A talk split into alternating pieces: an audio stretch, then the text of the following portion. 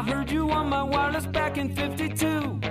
Lying awake, intent and tuning in on you. If I was young, it didn't stop you coming through. Ow, ow. They took the credit for your second symphony. Hello and welcome. This is Modern Beers and 90s Nostalgia. This is special episode 77. Dun, dun, dun, it's very exciting. Uh, I am your host, Justin Lamb. This is, like I said, episode 77. It is a special episode because this is uh, part one of a two part Comic Con series. I was about to say episode, but that'll be episode 78, so it won't. It'll be two episodes. See what I did there? Um, just to break down what we're going to be doing here. Episode 77 which you're listening to right now uh, we're going to hear some q&a with nev campbell from comic-con and we're going to hear some q&a with brian baumgardner and leslie uh, baker who play kevin and stanley in the office. I know that's outside the 90s but screw you guys it's my podcast. Also that weekend uh, i got to meet henry winkler uh, the Fonz, who was also in Scream and a large number of other things in his adult life. Um, he's just kind of built a career outside of the the Fonz stereotype he he grew out of um, from the 60s and 70s, and pretty cool guy actually. Um, saw Felicia Day there, who, if you are a nerd, you should know who she is. Um, actress in Supernatural, The Guild, and then like an icon in role playing games and tabletop games. Um, so many things. There was a Walking Dead panel, or Jesus, uh, Tom Payne, and Alana Masterson were on that. That was super fun. I highly recommend you guys look up. There's cons all over the country. Um, Motor City Comic Con. This was their 30th year, and I had friends reach out and be like, "I didn't even know that this was a thing," and I was like, "Well, it's been a thing for 30 years." so this was my first one I went to. So obviously, uh, you know, you can you can go to these things and, and see these things, and it's not expensive. Uh, I will tell you this, and this is it's a segue into the uh, beer part of the show. There is no beer part of the show for uh, this episode. I do have a beer for the second part of this uh, episode 78 that I'll be going over. But for episode 77, there's not a beer because they don't serve alcohol at Comic Con, which was pretty disappointing. Um, I mean, I think I could have handled all the cosplay a little more if I had a couple drinks in me. But the, the booths were sweet. I got my um, favorite six series comic book series of um, Venom Lethal Protector that I've been looking for for a while. And if you try to get it on like eBay, it's way too expensive. I was able to get that whole series there. They had, you know, action figures and stuff galore. Like it was, it was awesome. I highly recommend going. Obviously, if you're in California and you can go to San Diego Comic Con, well, screw you. I want to do that too because that's uh, that's the king of all Comic Cons. But there's a, there's a lot of cons and stuff going on. I know we talked about the Nev Campbell, not Nev Campbell. there's a Nev Campbell con. It's just just Nev Campbell. Uh, the the uh, horror movie con I went to 20th anniversary of Scream. Um, and Nev Campbell and Skeet Ulrich and Lillard were there. You can listen to that episode. I think it's like episode four or five. God, that was 72 episodes ago. Holy shit. Anyway, um, you can listen to that if you want to know more about that experience. But this was super fun. Uh, and if you guys know me at all, you know that I've had a crush on Nev Campbell for, you know, my whole life. So obviously I wanted to go to that panel. I got to ask a couple questions myself. So let's just pretend she's on the podcast and I'm interviewing her. Why not? And and and that was a lot of fun. And The Office was just fun to know because I don't know anyone that doesn't watch The Office. So I think just hearing some fun stories from Brian Baumgardner, who does not sound like Kevin, and was incredibly disappointing because you just expect him to sound I don't know kind of stupid, and he he doesn't, and it's funny. Uh, but he's he's a talker, so he's got some some good stories. Leslie Baker, I think, is in there because uh, he gets paid a lot of money to just sit on these panels. But without further ado, uh, I'll release you to that. And then episode 78 is going to be my Sunday of Comic Con, which ended up being a day where I hung out with Pauly Shore all day drove him to Ohio, and then proceeded to hang out with the Foo Fighters and watch the Foo Fighters backstage. It was insane. It's a crazy story, and it happened at Sonic Temple uh, Festival, and they have a beer that we'll go over in episode 78 as well. But without further ado, this is episode 77, and we're going to take a little musical break, and then we'll get uh, right into the Nev Campbell panel. Take a little break after that and do the office panel. I'm going to select certain questions so you guys don't have to sit through a bunch of crap. All right? Okay.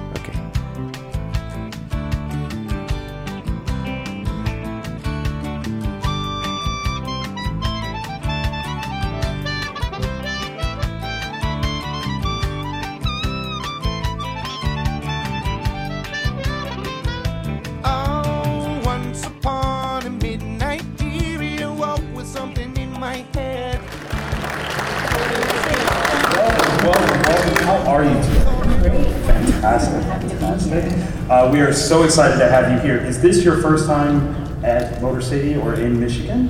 Not in Michigan. We actually shot Scream 4 in Ann Arbor. Did you guys know that? Yes. Yeah. This is my first time back. Awesome, Nice back. awesome, awesome. So uh, clearly, we are all huge fans of your work, and you have an awesome career. Starting off when you were just a teenager uh, with the Party of Five. What was it like to be on primetime TV in '94?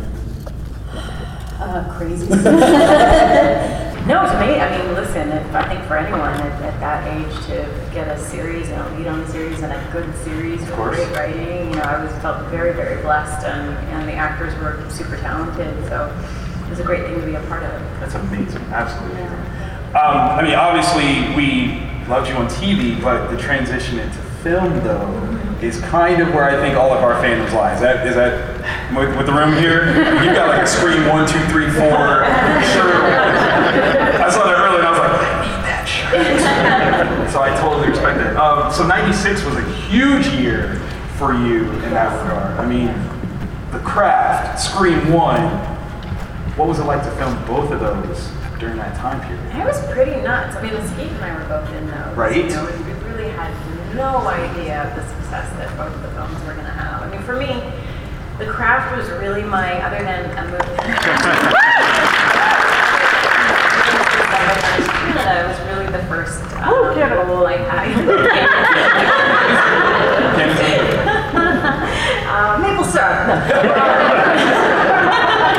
Those were our names. Um, you know, I, I, for me to, to get both those roles, you know, The Craft was really my first movie role, and then Scream, my first lead in the film. Um, it was really unprecedented to, to have them both have the success that they did, and for me to luck into such great scripts and, and course. writers and directors and everything. So, no, it's very great. Absolutely amazing stuff. Let's do some homework together. yes, how are you doing today? stand up. Wow. Yeah, I know. I, I felt like I was blocking everybody behind me. It's like a Mario Brother mushroom. Uh, I just wanted to talk. You 1 and uh, you managed to not fall into typecasting, which is fantastic for all of us. Um, and then you did just such a varying amount of roles from Panic and uh, Three to Tango. Is there a role that you did that you really loved that you don't feel like got the reception you were hoping it would get? Because, I mean, I, I liked it. You know, I'm just grateful that people see see the projects, and you can't really when you make something like I have to really go, you can't put a lot of um, I don't know, I don't, energy into whether it's successful or not, because there's so many things that that have to come together for something to get an audience. You know, there might be a really good sports thing on that weekend, and so people don't go to the theaters, and that just doesn't get talked about, and then that's it. You know, and unfortunately, that's that's how our our business works in a lot of ways. Um, I made a movie called The Company um, that Robert Altman directed, and you know, it was my baby. It was my idea. Um, it was about the world of dance. I really wanted to dancers and what amazing athletes they are and artists they are. And I'm really glad to see that dance is really coming to the forefront now. It makes me really happy because I think they deserve a lot of props. That film, obviously, listen, I knew when I was selling it that it wasn't an easy sell. You know, it's a movie about a dance company, not about just one person, you know, one ticket and getting there. Um, I didn't want myself to be the star of the film. I wanted the company to be the the Joffrey Valley, be the star of the film. Um, so for me, I, that was an incredible experience to get to go back to dancing. I hadn't danced professionally in 10 years, and you know, to get to dance with the Joffrey and dance with choreographers who I had dreamt of working with since my childhood. I mean, it was a, truly a dream come true, and it was a pretty magical experience for everybody. And work with Robert Altman was just, I mean, such a coup. That, that man is by far one of the greats, you know. So that was amazing, and, and um, you know, it didn't obviously didn't get the reception uh, that you hope for when you make a film, but it's still, you know, it's nice for me as dancers come up to me and they say thank you for making that film It got to the people because they felt like their story was Yeah. told, and that means a great deal. Awesome. Thank you. Thank you. Hi, thanks for coming. But uh, you were really good in uh, Skyscraper. very strong, very strong. Some of the, um, the- the fire scenes and the jumping, we can no longer tell what's real and what's CGI. How many of that, how much of that stuff was, you know, terrifying or real? Uh, well, Dwayne Johnson didn't jump all the way. About Um, you know, I, I mean, obviously you've got you've got some coordinators who are doing everything they can to keep you safe, and so there, there's lots of tricks. But there's certainly a lot that we had to do as well, and um, it's fun. It's just, I love making films like that. I like doing action sequences. I think because I was a dancer, it's fun for me to do choreography. Um, and you know, to work with all these stunt guys and go in and rehearse these sequences was a lot of fun. I got to throw people over my shoulder, and what woman gets to do that? um, I unfortunately herniated my disc, ruptured a disc, and had spine surgery after that movie. no. But um, you know, that was a long time coming. It, I was, I already had some issues, but but I still had a great time making it. Amazing. Skyscraper, you took on a role that there are a number of ladies, I'm sure, that would love to take on. Roxy White. Yeah. That's Showcase. Right, right. You guys ever like have a discussion about that? Like, okay, look, I know this is not your norm. Usually, big buff guy blows things up, but I'm in charge because I'm the one. you guys had that talk? Um, you know, listen, he, he was a producer on it, so he, before I became a part of, of the film, that was what he was a part of making a decision on, you know, which is, I think, admirable, is that he allowed to have, he allowed a female character to be on par with his and have the kind of strength that, that she had in the movie, and I think that's uh, admirable. I'm glad he recognized you as that role. He knew so much. it was great. It was great fun. I actually, um, you know, he was busy shooting my Rampage um, in Atlanta, so I had to fly to Atlanta to do the screen test And there were other actresses in the hotel as well, and we all had to just sort of wait when for him to have a window between scenes. To, so I actually waited a day and a half. I didn't know when I was going to get pulled in, which was very um, nerve wracking. But I think because the day and a half went by, I was so over it at the end that by the time I got in there, the nerves were gone. And I, he was wearing this big harness at the time, and I just grabbed his harness and started shaking him. I think that might have gotten me the role. um, but he's great. He's got a great sense of humor. So. That is awesome. Hello. Hello. You're tall too. Yes. Glad you're tall. Um, when you originally signed on for Scream, was it just one picture, or did you guys know it was going to be a trilogy at the beginning? I think they certainly had the intention to hope hope to do more. Um, I think when you make these kinds of films, you the plan usually is if, if it's successful, you will make more because this is the kind of audience that will go see see a second one and a third one. Um, but we didn't know whether it would actually happen. We didn't know whether it would be successful enough that there would be. I mean, I remember when we were shooting, us looking at each other. We were like, it was after shooting at night, and we were having a drink, and like, do you think so? Or, do you think if this is successful, like there might be a Halloween costume? we really had no idea. Nah. I mean, we know it was a good script, but you just never know. Cool. Thank you. Hello. Hi. Um, I actually uh, wanted to talk about uh, Panic, which I think is such a wonderful, wonderful, underrated film, um, and such a stacked cast of, of wonderful performers, obviously yourself included. Any um, stories or uh, production or working with uh, Macy and, and John Ritter and Sutherland and like that? Uh, well, I will say uh, Henry Vermel, the writer and director of that, who you know sadly passed away, was one of my very, very dear friends. and insanely talented. Um, got to do Last Call with him as well with Jeremy Irons and Sissy Spacek, and he actually got the Emmy posthumously for Homeland. He did that fantastic episode called Q and A. Um, just such like an incredibly talented man, and it was it's a real treat to work with someone, um, a writer and director who you understand why the writing is good when they sit down with you and they just continue to ask you questions about yourself and your life and your past and what, what you care about. And, you know, it takes a curious mind, I think, to make a good film. Um, and that shows in his work. Bill Macy was fantastic. Um, you know, he's such a, a, a great talent. Um, and Donald Sutherland and John Ritter was an absolute sweetheart. It was very sad when he passed, but it was such a joy to work with him because he had, had not had a chance to do that kind of project, like a real serious drama. Um, and I think he was really happy to be a part of it. So it was a very special project. Thank you so much.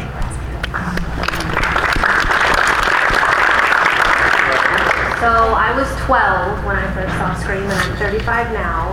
Um, and I was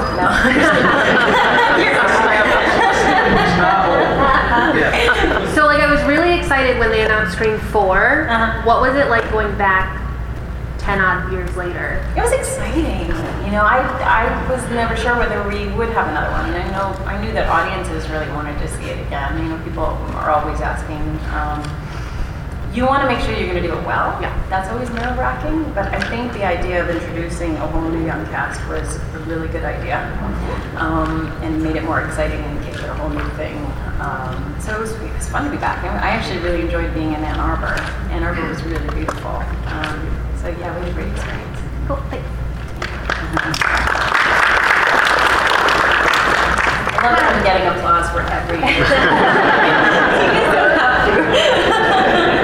Um, so I love Scream and The Craft, but actually my introduction to you was a Lifetime movie called An Amish Murder, which I love and I, I watch it all the time. It's like something I like to have on.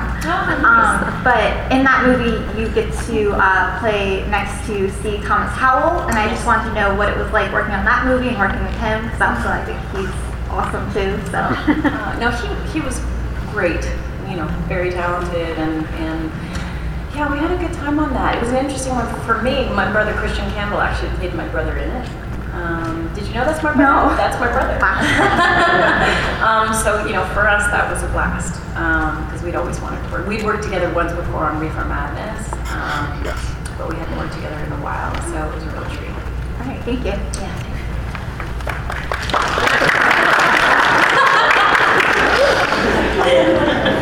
I'm just saying that was like the darkest movie title of all time.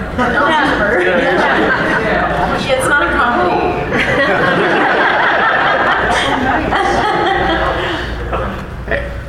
Uh, so I was nine years old when Party of Five came out, uh, and I've watched it at various stages of my life, and I actually lost a parent like halfway through the season, the series run.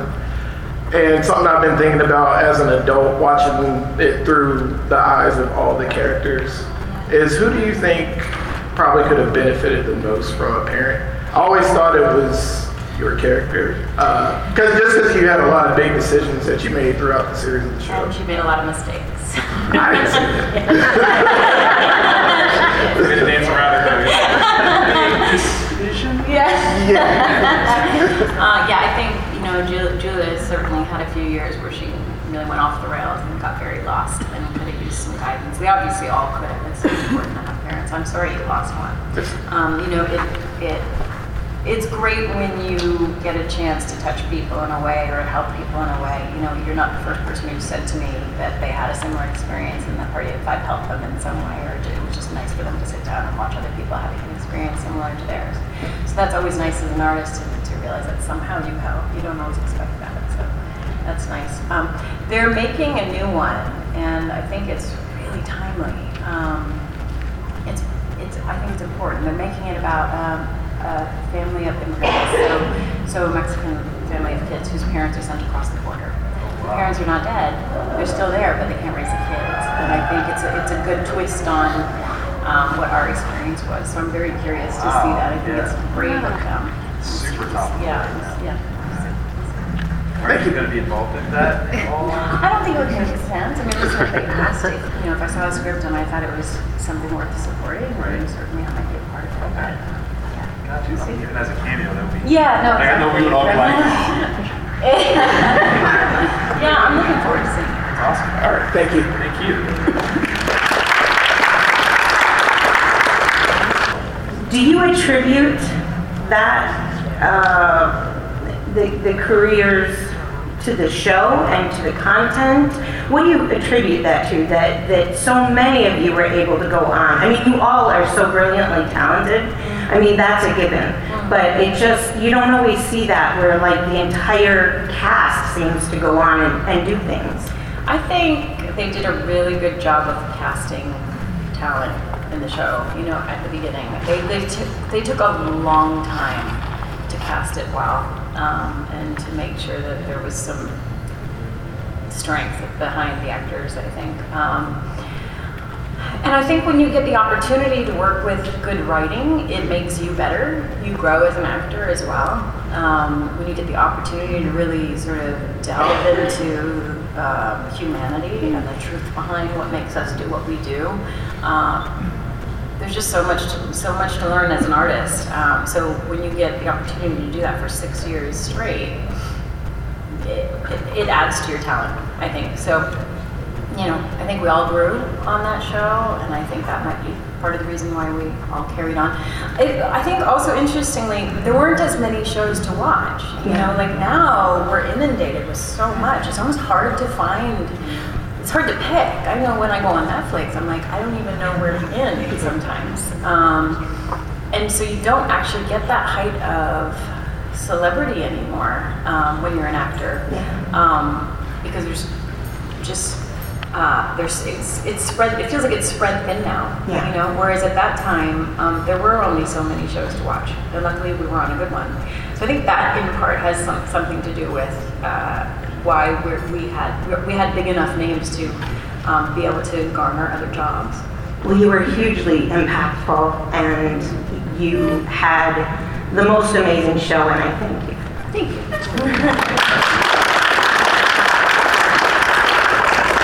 So I have a question about when you filmed Scream 4 in Ann Arbor. Okay. There is a, yeah, Do you remember? there is a rumor in the drag community in Michigan that a group of you went to drag queen bingo after one of the nights of filming, and I want to know how true that was. I think that did happen. I don't think I don't think that I was there, um, but I'm pretty sure that did happen. I think David Arquette might have been involved in that.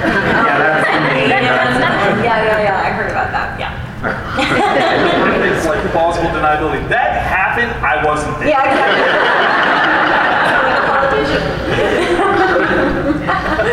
I also am extraordinarily nervous. So, hello. Um, I know you mentioned earlier that you, you hadn't really conceived how big Scream and The Craft would have become, and now it's like this huge cult classic. I know for one that four of my best friends, we watch The Craft every year together, even though some of us are in San Francisco, we Skype. it's a Oh, huge, oh, that's so it's a fun. huge movie. Oh, that's so cool. You know, we do all that kind of fun stuff. so my question is, knowing what a cult classic it has become, all the work that you've done, has that sort of lent to your career, or has it actually been slightly detrimental to sort of live up to that classic expectation of you now? Um, I think it's a bit of both. I, I certainly think that the success of those movies absolutely helped me in a lot of ways to get out of work. Um, at the time when, you know, maybe after Scream 2, there was a period where I felt like I was only getting offered horror films. Um, and when you've made such a great horror film, you know, you want to be careful about the other. You don't necessarily want to do that genre again because, you know, you're not going to do better than Wes Craven. You know what I mean? and Kevin Williamson. So, you know, um, it didn't make sense to me to do that. And uh, I also didn't want to get typecast. Um, but I sort of was because it seemed like that's all I was getting offered. So it I felt like there was a period of time where I felt a little bit hindered. And actually, you know, I went to England and spent some time there and took eight years and, you know, did some theater and did some film and television there and stepped out a bit. Um, and I think actually that was a good thing to do. When I came back, I got I'm very lucky to get House of Cards um, and get the right jobs at the right time. You know, I did like a stint on Mad Men for a minute and then So I was really lucky to sort of get some quality pieces in my re-entry. um, so yeah, it's a, a bit of both. Well, thank you so much. Yeah, thank you.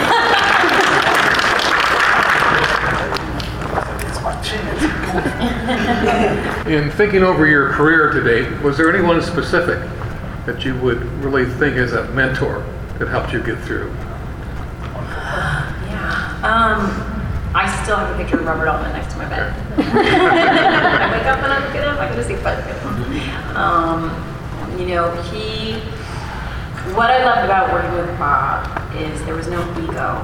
Um, it was not about, it was about the big picture. It was about the, the, the greater mind, which is the great, the collective of artists he was working with. The, the craft service person, the DP, the, you know, grip, the actors, everybody was invited at the end of the day um, to watch dailies, to have a glass of wine. With Bob, it was a little bit of this. but to be a part of the creative process and make sure that everyone was excited and enthusiastic about the project they were making. Um, and he listened to everybody's opinion.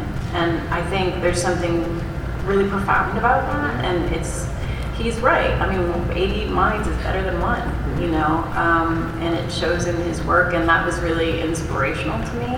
Um, and I like to hold on to that. Thank you. I was uh, clearly a huge fan, but when Scream 2 came around, it was with the advent of caller ID. And I felt like that piece of technology had murdered the series. it's very difficult to get that, uh, you know, anonymous call and who is this? Yeah. You're like, George. But Yeah. Scream 2 comes out. Yeah. And you use this.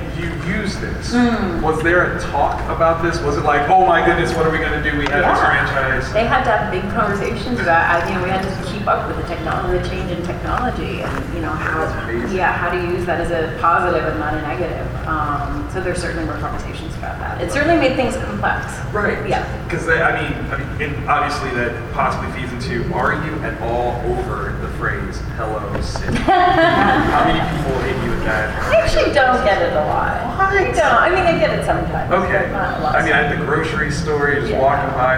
No. I gotta. I just have to. Right. I'm so sorry, but hi. I mean, that's okay. Yeah. I always wondered that. Just okay. Now. Listen, it's fun for me when I'm like Halloween. It's fun to see their costumes. I That's love it. Yeah, and it's always fun to see their expressions when they see me. Some kid with a ghost face comes to the door, you're like, I killed you. And you're like, Yeah. what? Great. Ask your parents. No, that's fantastic. Yes. I got in line again, sorry. No, I had, I had the advantage of being in Chicago for the 20 year anniversary when you and Skeet and Matt were all there. Oh, yeah, yeah. Watched it outside and that was fantastic and like cathartic because we lost Wes earlier that year. Um, this question was asked then, I feel a responsibility to ask it again. Do you see any future without Wes for the Scream franchise? Uh, it would be very challenging. I think, it would, I don't know. He was so good. He was so talented. It would, I would be so different. It'd be hard. And the wine scenes are doing so well right now, so it'd a little bit tricky anyway. Um, but even if that weren't the case, it, I don't know. It would be hard. They'd have to come up with someone really a really great idea and someone who has such a respect and love for his work.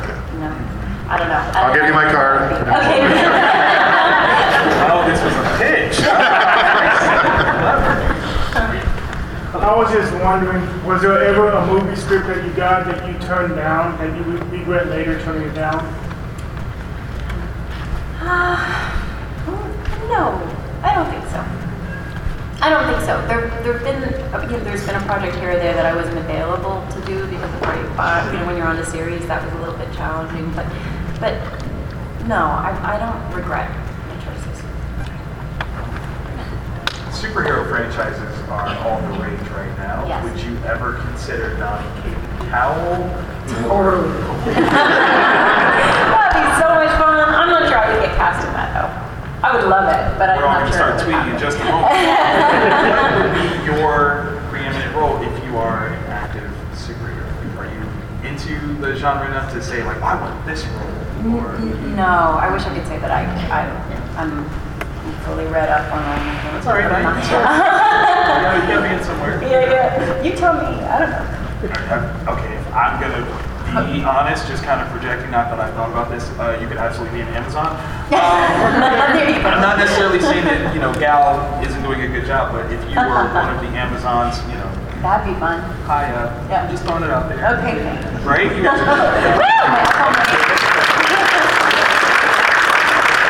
They're not easy roles to see that, I'll tell you that. I'm sure there's a lot of us vying for that kind of thing. Although, maybe a, a turn as the villain might be mm. something a little mm. different. Oh, I would love that. Yeah. Because see, I, I did read somewhere that you, you tend to have like a dry, most offensive sense of humor. So I think you as a villain, no one would see that coming. That would be fun. Yes. I would love that. Yeah. All right. We'll We're start tweeting Never know. Never. We only have time for a couple more questions, maybe two or three. Do we have any more from the crowd? Oh, you don't even I have could to probably go. hear you. Shout from there. Just so we don't lose time. So, like, dealing with actors, that have you ever not clicked with someone and like, how did you deal with Can't that? spill that kind Yeah, I know. Well, there was that time. How did you get past that and get through that, the scene?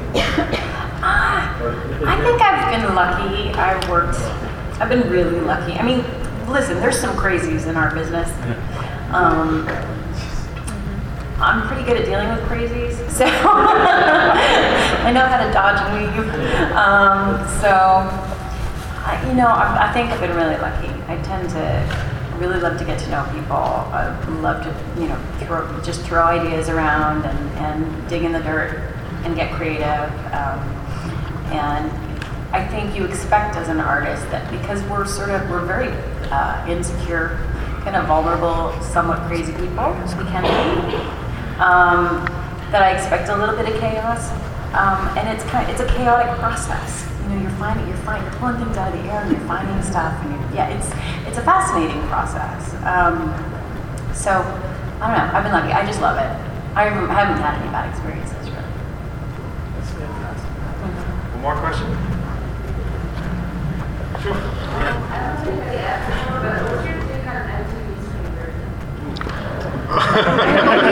This is the truth. Is I've never seen it. Yeah, that's terrible, isn't it? You know, but I have I have like small children at home, so it's not really something I would just turn on at home. Um, I really, I actually, I should watch it, shouldn't I? No. No, no, No. oh dear. Thanks for that. I think you jo- dodged a bullet. Yeah. Thank you, ladies and gentlemen. Yeah, Make thanks so noise. much, guys.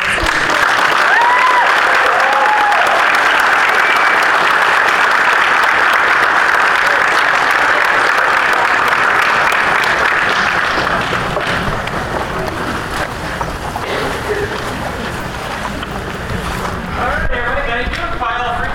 Head out through the main center door.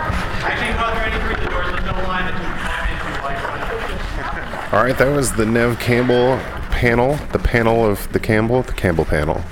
That's not a thing, kind of. Um, and right now, here is some of the highlights from the Office panel. This is one of the only times we've branched away from the 90s, but when in Rome. Uh, I hope you guys like this. What a what a great group of people, and I can't imagine the joy that would be working on that show. But here's some Q and A with Brian Baumgartner and Leslie Baker, who are Kevin and Stanley. Everybody having a good time? Yeah.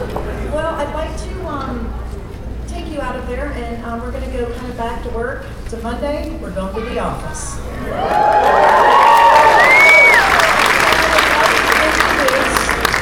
Uh, it's absolutely my pleasure.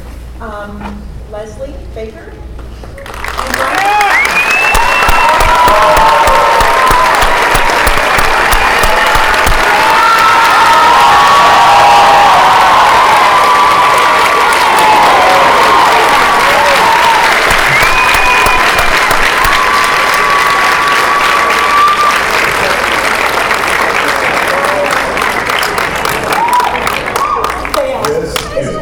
suck. he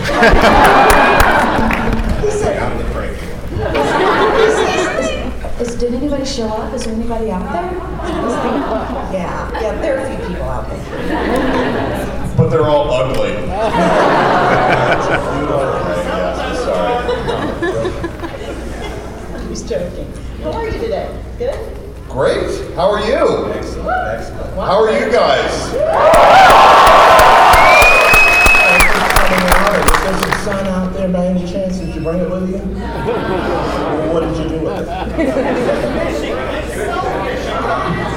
I'm from Chicago, so I, I, I feel it. I felt it so much I moved to LA. So we are going to be taking some questions because I figure that's what everybody wants to do. They have questions. There's a microphone right here. You can line up. I have a number of questions as well. So for we're going to answer this first. Go ahead. Oh, uh, my questions Yeah. first? What's your question? I don't know. How many people here are from Michigan? How many people here are not from Michigan? Sounds like the same people. Okay. Um, Where's the line? Where the? Yeah, questions? Anyone? Questions? no questions? Run for questions. Oh, Lord. The office, where's the office super fan? Yeah, she's got the microphone. She's like, I got all What is that? Wait, she is too nervous, she said. wait, why, wait, why is she the office super fan? She, she's my daughter. Oh, I see. You might have a bone, other people in here might have a bone to pick with you. So her boyfriend, they watch the whole series, and then he says, "So what are you going to watch next?" And she just pushes the button, episode one, season one.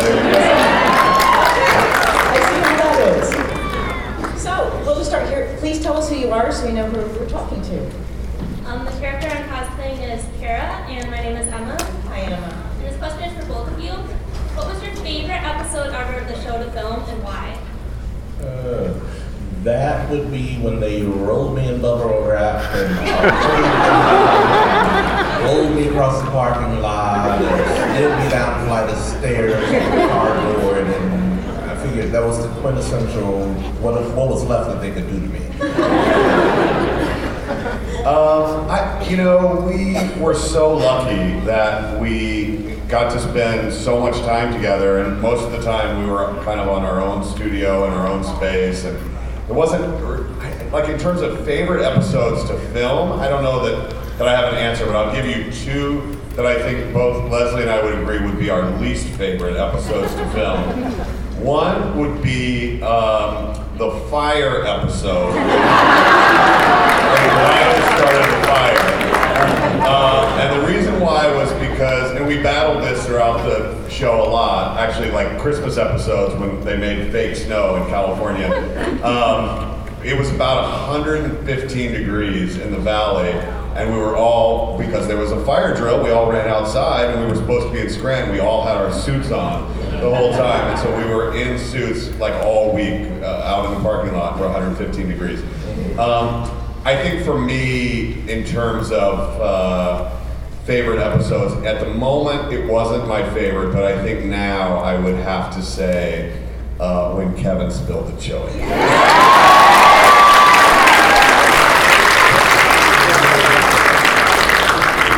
So do you really cook chili? Absolutely, it's the best. Thank you so much. Um, hello, I'm Brady. My question is, if you could switch roles with any of the other Office characters, who would it be? I never had the desire to be anyone else.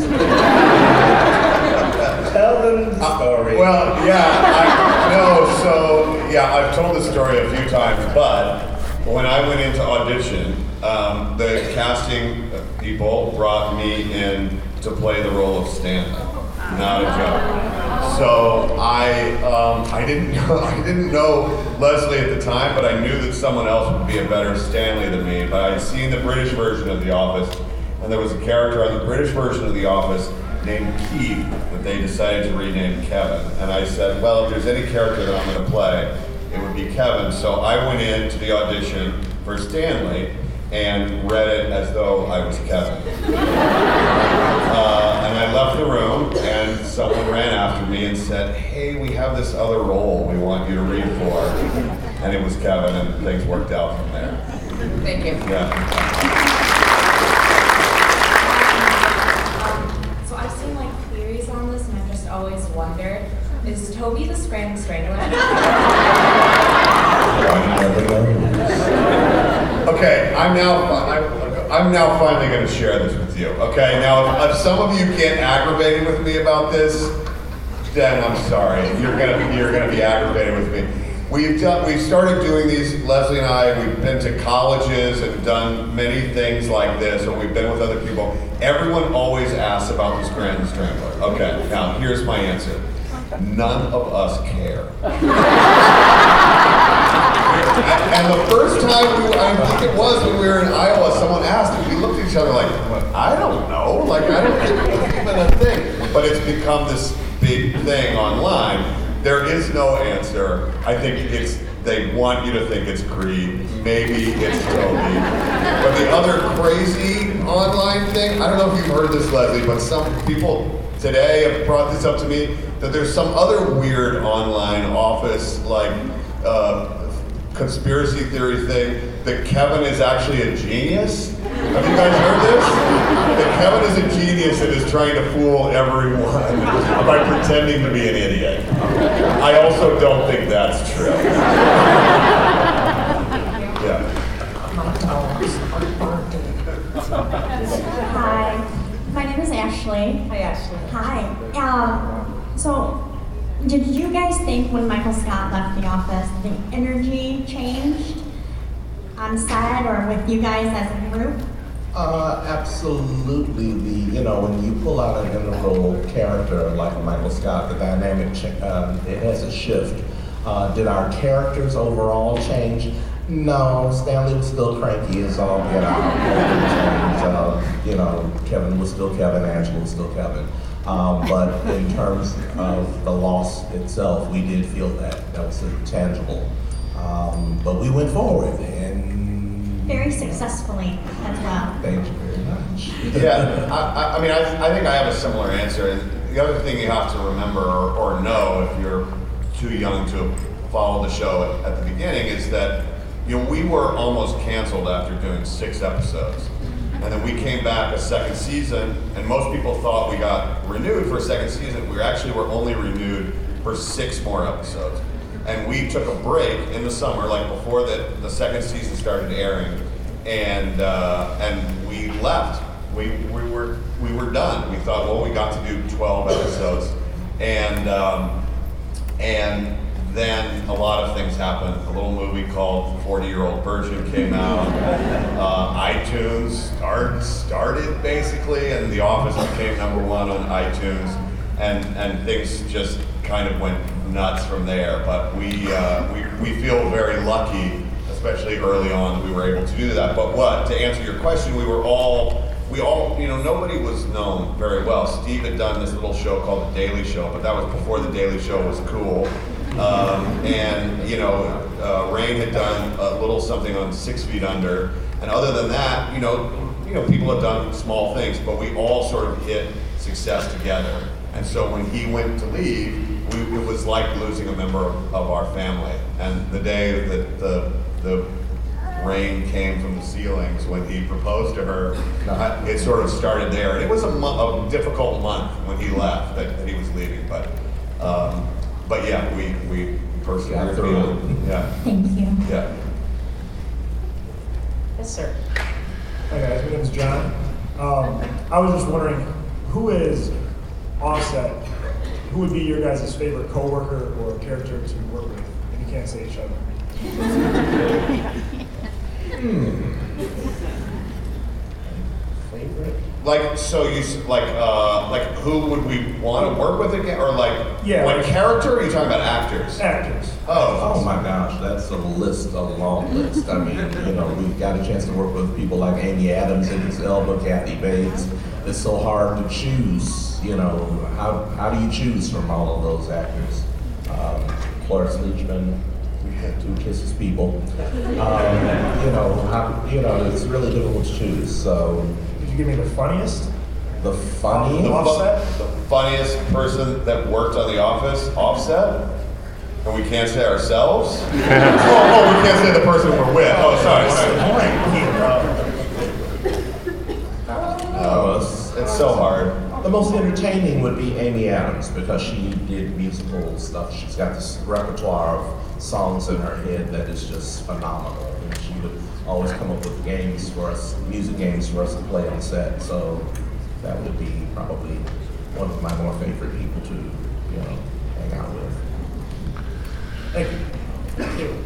That's what she said. My, um, my name is Grace, and I have a question for Leslie. Um, my mom's favorite episode is Beach Day, and I want to ask you, how did it feel to wear the big fat suit and run up to against Jim? You know, everybody here has been to the doctor and had their blood pressure taken, right? Remember when they put, pumped that cuff up a little too tight? That's how my body felt. Yeah, so it- it's not a comfortable thing. It was not as comfortable as the bubble wrap. Bubble wrap is far more comfortable than the sumo suit. Hi, um, my name is Marissa. I'm from Illinois. Uh, I was this question is for Brian. I was wondering how often do fans try to give you chili or chili recipes? All the time.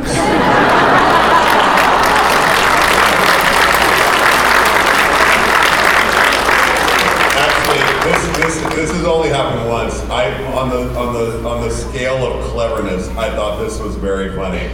I was traveling a couple of weeks ago, and I was having dinner at, I was sitting at, at a bar, and I had just finished eating, and the bartender came over and set down some food, and I looked up very earnestly and seriously, and I said, "Oh no, I'm, I'm sorry, I didn't, I didn't order that."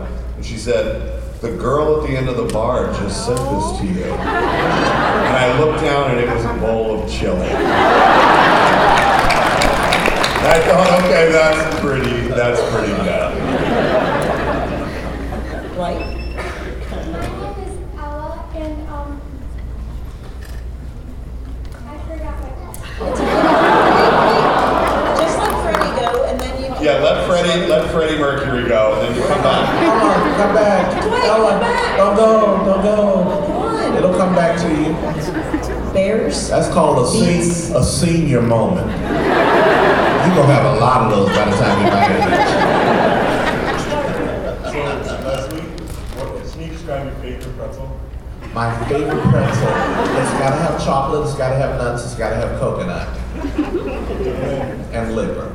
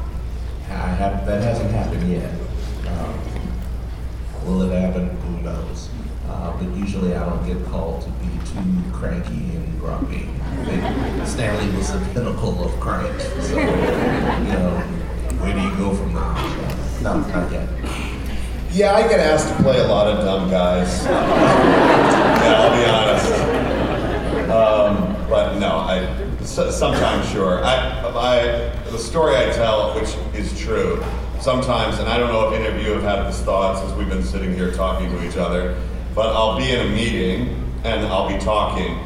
And I'll see people's eyes glaze over. and about 30, 45 seconds into me talking, I'll stop and say, All right, I'm going to start over because I know all you've been thinking is, I can't believe he talks that fast. and so I start back over and, and we get over it. But yeah, that happens. Thank you. Hi, my name is Brandon. I'm married to her. Um, I also, this was a Christmas present. My question is, I'm an elementary school teacher. I'm from Grand Rapids, and if you guys weren't in acting, what would you be doing? Oh gosh, at this point I can't imagine. I've done so much other stuff that I wouldn't want to be doing anything else but acting. But I've worked in three psychiatric hospitals. I worked for the Board of Ed. I've worked for the Health Department, for the Office of AIDS Prevention. As an administrator, I worked for the Office of Cable Communications uh, for the City of Chicago. Um, I don't want to go into the corporate world ever again in this life or the next. I've seen what's out there. Ugh.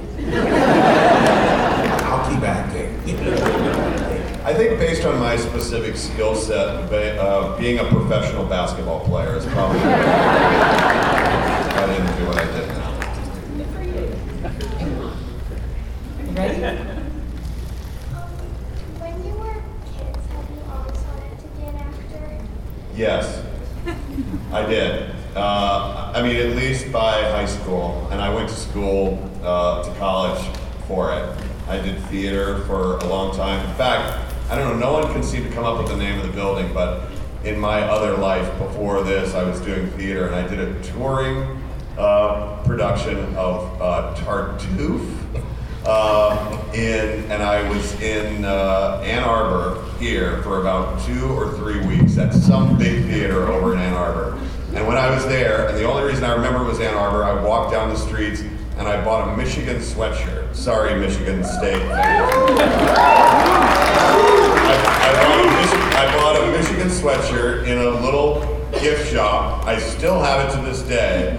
And because I'm a huge sports fan, it's sort of like the Yankees or the Red Sox or Duke or North Carolina in basketball. I figure you have to choose sides. And I root for Michigan because all those years ago I bought a. So I root for Michigan over Ohio State. So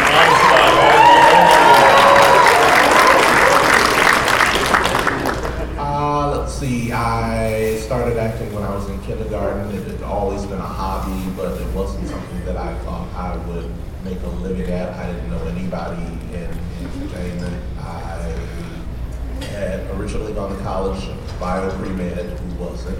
And, um, you know, ended up I applied, did eventually get accepted into med school. Uh, was there for one semester and was in the anatomy lab dissecting a body. And I was thinking, I'm not enjoying this. I just need a sign that I should be doing something more enjoyable that I want to do. And then all the power went out.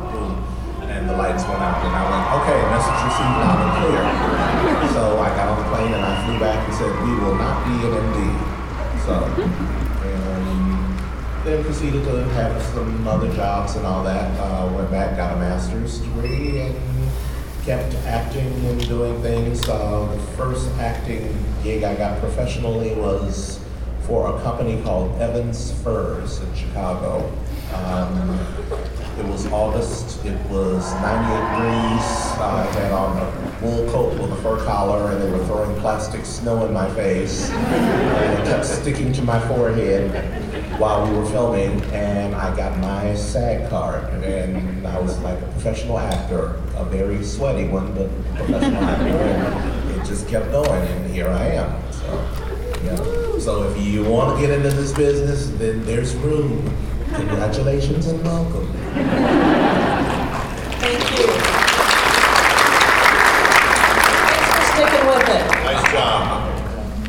I am Beth Malin I've got actually a question for Leslie about Kevin's character.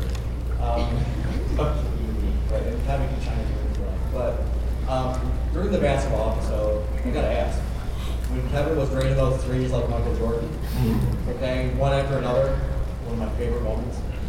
I I gotta, I gotta ask you because I don't know if I'm gonna be honest with you. Of course you would. But how many takes did that take to really get all those shots? He actually can play basketball extremely well. Yes. As well as he plays basketball, I do not play basketball. so yeah, so that's you know that's how that balances out.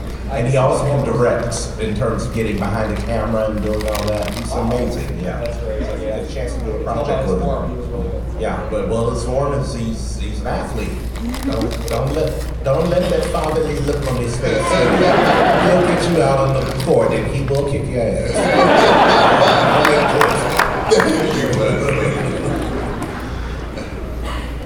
Hi, um, my name is Oliver Angel, and I have a question. Um, how many takes did the chili scene take? And more importantly, was the chili warm or cold? You know what they call me? They call me Mr. One Take. yep, that's all I need, my friend. Uh, so I'll tell this story. You came by and met me earlier, you may have heard the story, but it- this is the true story. So, giant area, right? From the office, from Pam's desk over to Jim and Dwight's desk and Michael's office, a huge area. The chili would have ruined the carpet, right? So they took three enormous, you know, so halfway down the space, huge piece of carpet. And they found the same carpet, whatever that was there put it down so nobody could see the lines. We had three gigantic pieces of carpet, and they came to me before and they said, "We can do this only three times. There's no way that we can do this any more than three times." We did it in one, and after doing it once, there was no way we could have done anything. My hands were orange and brown stained. Um, and uh, and yes, uh, the chili was not hot. I think they may have. I actually think they may have warmed it for me. It wasn't. So it wasn't cold as I recall, but yes. Um, yeah, that moment. I don't know how or why. I think we all thought it was heartbreaking and funny when we did it, and when we read it. Um, it was just one of those things that caught lightning. I don't know why it's become this moment now, but I, uh, I, I it's like every Monday, it's like going into the Mondays, like. Um, there's another thing which is like it, it's I don't know every month it's like seven years ago Kevin spilled the chili. every month that comes out. The first time I thought, oh that's cool, somebody calculated. And then the next month it was like, no, it can't be that another year already. Anyway, yeah. The Lego set's really cute. Oh, the Lego set, yes. Yes, sir. My name is my name is Henry, and my question is, what scene was hardest to film, and what was hardest meaning, what made you laugh the most? Got it. Um, his question, if you couldn't hear, was what scene made us laugh the most? Um, I mean, I have the one answer that a, a lot of people say. I, if you go back and you watch the scene, you can still see John Krasinski, who played Jim, like diving into the hall, uh, the hallway in front, and you see Mindy Kaling laughing just straight out. But it was when um, Kevin uh, sat on Michael's lap. And I have a microphone right now so you can hear what I heard as I sat down every single time, and I could not stop laughing. Because as I sat down, he would do the same thing every time. Oh, what would you like for Christmas, little boy? And as I sat on the word boy, he would say, boy. So right in my ear, and the mic could pick it up so you can hear it on the show, but people on the rip, but I just kept hearing. I, I just couldn't. I just couldn't. That for me, yeah. That one, well, oh, yeah, give answer number two. Sorry, sorry, sorry. The other answer number two, which you see me laughing because I never could not laugh, was the amazing, the talented, the incredible Amy Ryan, who played Holly on the show. And when Kevin is at the vending machine, and he, he pulls out the change, she starts counting the change for him, which is funny enough.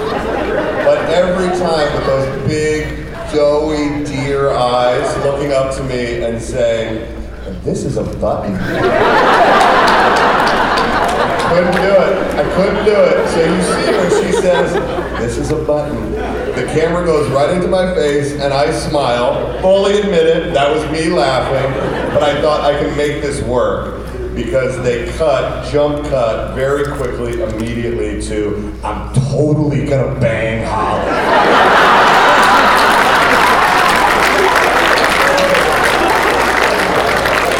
So I was like, well, Kevin would smile at that idea in his head. So there you go. That's mine. I'm supposed to have, oh gosh. I think anything in the conference room, um, Steve Carell with Tyler Bandana on his head. and I'm supposed to be sitting there, you know, looking sullen and mad and all that, and I bit the back of my tongue so much until it was just kind of. Uh, I would have to get a look on my face and sometimes deliver a line and not look at him. I just like, not look because if you look him in the eye, you're gonna lose it. You had a way harder job than I did because I could get away with smiling a little bit, or when you were like, I could only smile on pretzel day, you know, things like that. Maybe at a Christmas party if I'd had too much to drink. But other than that, you know, that character was supposed to be, and it was difficult, very difficult at times. But how much fun was it yelling at Ryan? Oh, that was fun. Mindy had written an episode uh, where, you know, um, you know, I'm supposed to yell at Ryan, and in the script it just said, and Stanley rants. And I just remember, well, Mindy, what, what do you want me to do? She says, okay, well, basically, you think that he's lusting after your daughter. And I said, okay. She says, you're just gonna roll the scene. And she said, don't tell me what it is. I said, I don't know what it is. She said, just roll the scene. And we started doing the scene. And all of a sudden, you know, I went into the same boy, have you lost your mind? I said, Jesus comes in this room. and I looked and BJ fell on the floor.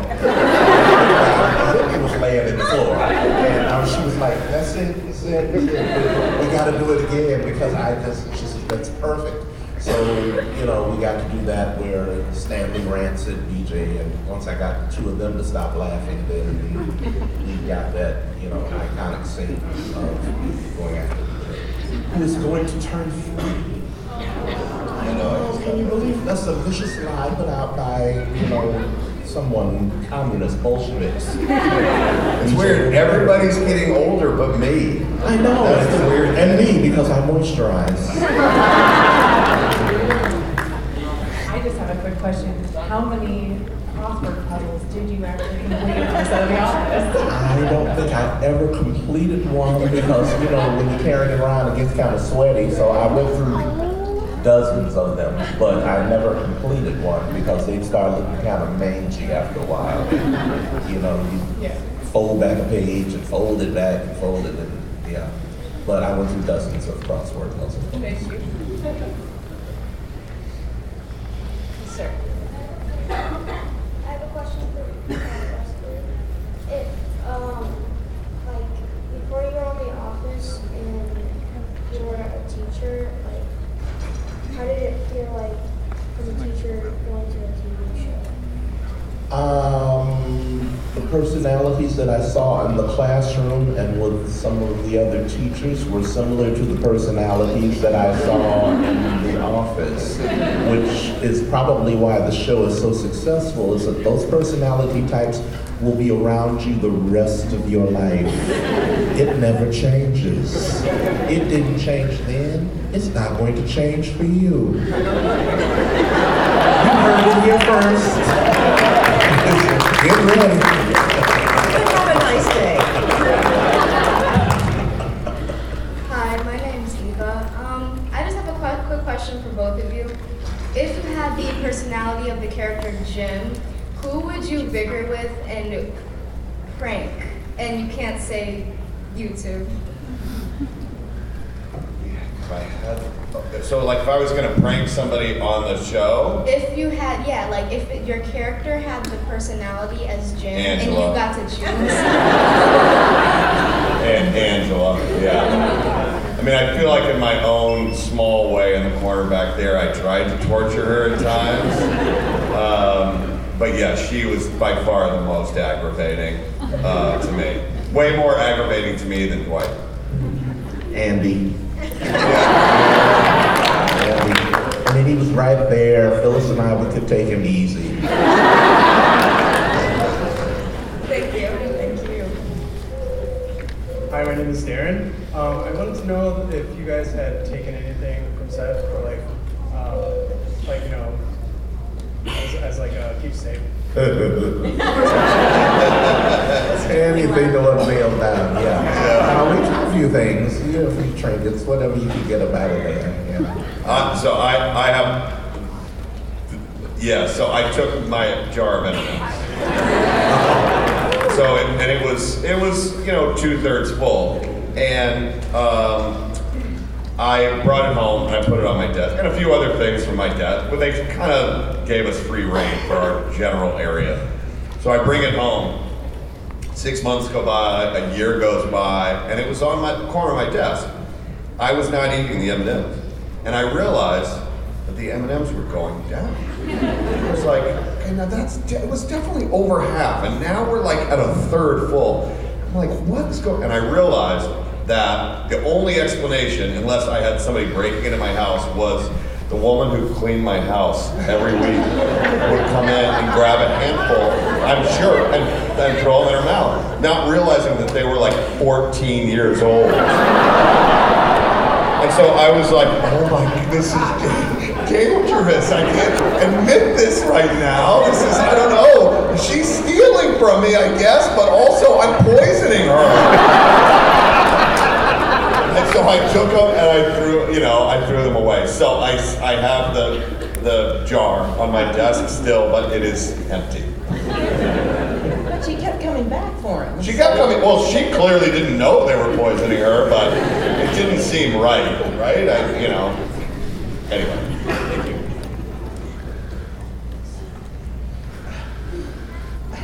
Mm, mm, um, mm, mm, um, um, um, yeah, yes, my name is Aaron. Um, I'm from Detroit, and um, the question I have for you guys is, um, the question I have for you guys is, um, all right, so who's who's your favorite character other than the characters that you guys play? My favorite character in, uh, on the show, in life. And, oh, in the show, yeah. Oh, I love me some Phyllis Smith. That's my bud. That's my bud. Yeah. Um, gosh, it's so hard. I mean, my, oh. Look at the comedian. Um, I, I mean, I think that in terms of characters, um, other than other than Kevin, because I have to say that. I mean, Dwight is an amazing character, um, and I, I think that the, you know, you you're supposed to say, which I think is true, by the way, that it's you know it's about the work, and obviously it's about the fans who interact. To me, in my opinion, the greatest travesty in the history of the Emmy Awards is that Steve Carell did not ever win an Emmy for his performance as Michael Scott. I think, for me, it just goes down as a, as a fan. I'm speaking as a fan. I think the layers of his performance and what that character did over the seven years that that character was there was uh, un- unbelievable. So. I agree with that. Thank you. Thank you. It was rigged. What, the Emmys rigged? Oh my. He got it done. Hi, my name's Elise, and my question for you is, um, oh, I just blanked. It's okay, go, you can go behind. Watermelon. We're used to this. Oranges. Howdy, fellas. My name is Ricardo. I do. I wanted to say before I ask my question that my favorite part for Stanley is when um, they're trying to hire more people for the warehouse.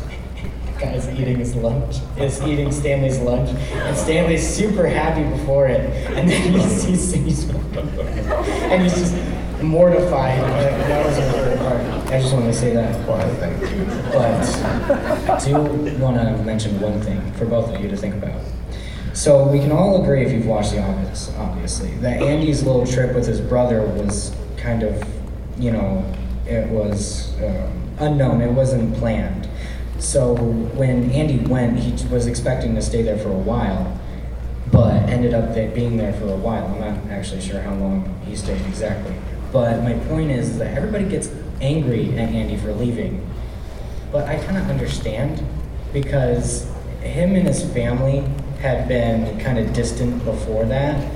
But that trip with his brother was kind of like the bonding that he needed to get closer to his family. So I've always understand I've always understood from Andy's perspective, and I don't think enough people do that. I just wanted to get what you guys were thinking about that. Uh, the character Stanley didn't care about Andy's relationship with his brother. He didn't want to be bothered. He just wanted to work his little job, make his little check, and go home. So he would have probably, you know, uh, rejoiced at the fact that Andy was not there. And probably really wouldn't have noticed. Uh, Phyllis probably would have had to tell him, you know he's not here, and he'd have gone, uh, and that would have been the extent of it. So. Um, yeah, I'm gonna have to think about that one for a while. I'm not, I'm not, I'm not, I'm not sure where, where Kevin would come down on that. All right. Thank you. Yeah, thanks. You ready? Yes, I'm ready now. So my question for you is, who is the worst about staying in character? Mindy Kaling. No question. No question. Yeah. Mindy Kaling. I don't know that there was a scene that she could stay a character. Yeah. Hi, my name's Nate. I'm from Belleville, Michigan. Uh, I just had a quick question for Leslie. Was it more fun to yell at BJ or Michael Scott? That was an interesting one. Uh, I think it was more fun to yell at BJ because, you know, with Michael Scott, you know, probably because he didn't fall out laughing when I first did it, you know. Um, but it was hard to yell at Michael Scott because he, Steve Carell is so funny that to get revved up to find something to yell about him, it was just like, that was hard work. BJ, not so hard. Thank you. Hi guys, my name is Brian. I'm cosplaying as Brian. Um, I would like to know two things. Number one, how many push-ups did you actually do to go home early? Oh gosh, push-ups, actual ones. Um, the top part of my body was doing push-ups. The bottom part of my body was on a board. Um, they had made a, you know, a seesaw type thing.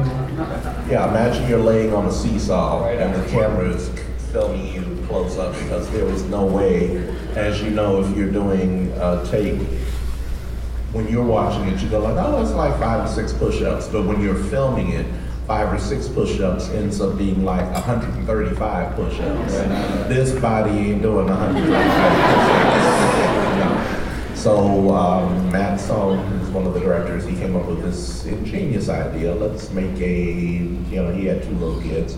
And he said, ah, we're gonna do like we do with my kids. We're gonna make you like a teeter-totter. And, you know, he had some other people standing on the end and they would step on the end and I would go, sweat and all of that, you know, and it worked. Um, would Stanley have done something like that in real life to get home, home for real early? Yes, he would have, absolutely. Absolutely. And then my only other thing was, how much would I have to pay for that chili recipe? Priceless. Um,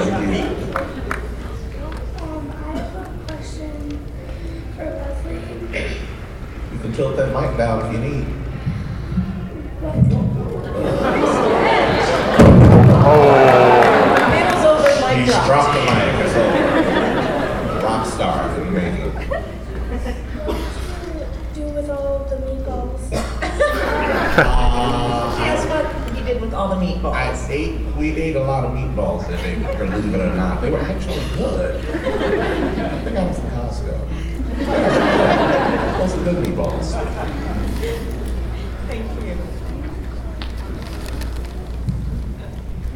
Hi, my name is Noah, and uh, this is a question for Leslie. Uh, in Stairmageddon, uh, did you hate going up the stairs? Did I hate going up the stairs? That little narrow little staircase, um, it was, you know, I had on a wool suit and all of that, and again, um, walking up a flight of stairs, when you're doing it in real life, you're like, okay, I go up the stairs and that's it. When you're filming, you go up the stairs, down the stairs, up the stairs, down the stairs, halfway up the stairs, quarter of the way up the stairs, down the stairs, and you do it over and over and over again. So, in answer to your question, by the time I was done, yes, I hated that little flight of stairs. Thank you. Hi, um, before I ask you guys a question, um, I just need to say this. When I was like five, maybe a little bit older, I used to come downstairs when I was supposed to be sleeping and I would watch The Office from behind the couch. then I would get in trouble, obviously, but it's okay.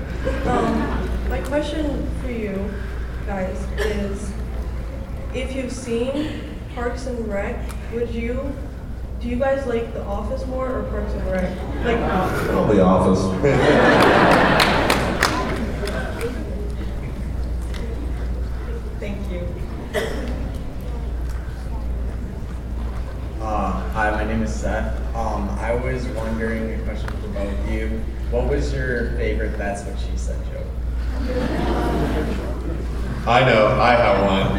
Uh, on uh, beach beach games, which was referenced earlier, um, which I think was the first time, maybe the only time, but we were eating the hot dogs, and oh man, there are kids here, but basically, it was something about taking the buns and w- said, and wetting them so they'll slide down your gullet. And all of us at the table together said, that's what she said. That was my favorite. I don't think I have one. There's so many of them until, you know, it was a phrase that would break out at any time. Perfect for all occasions. Oh, I got it. The one that made me laugh watching the most was um, when Michael decides that he's gonna be good, and Jan and whatever was some muckety muck HR lawyer, I think, is there, and is standing behind him in his office and comes out, and Jim baits him over and over. It must be so hard. Um, and then he finally he goes, That's what she said. he's so proud of himself. Um, that, that makes me laugh the most. All right, thank you. Hi, I'm Chris. Um, I've watched the entire series at least 14 times. I've only seen Scott's Tots once. what is the most cringe-worthy episode that you guys have, were either in or have seen? Oh my gosh, I think the uh, Yankee swap episodes were always cringeworthy, especially when uh, you know somebody would pull out a heartfelt, you know, handmade, yeah, and then he would get sing like Phyllis when she was like, so nice, and he just yeah, and so that was those were cringeworthy, those were fun. I, I think for me it's Scott's Tots probably. I love it. Um, and the other one, which someone told me this morning that they have a debate with a friend about, about which is the most um, dinner parties horrifying. It's just horrifying as well. But those two. Thank you very much. Yeah. All right, we're gonna wrap, we're gonna have to wrap up here real soon, so we'll take a couple more questions. Hi guys, my name is Misty, and my question's for Brian.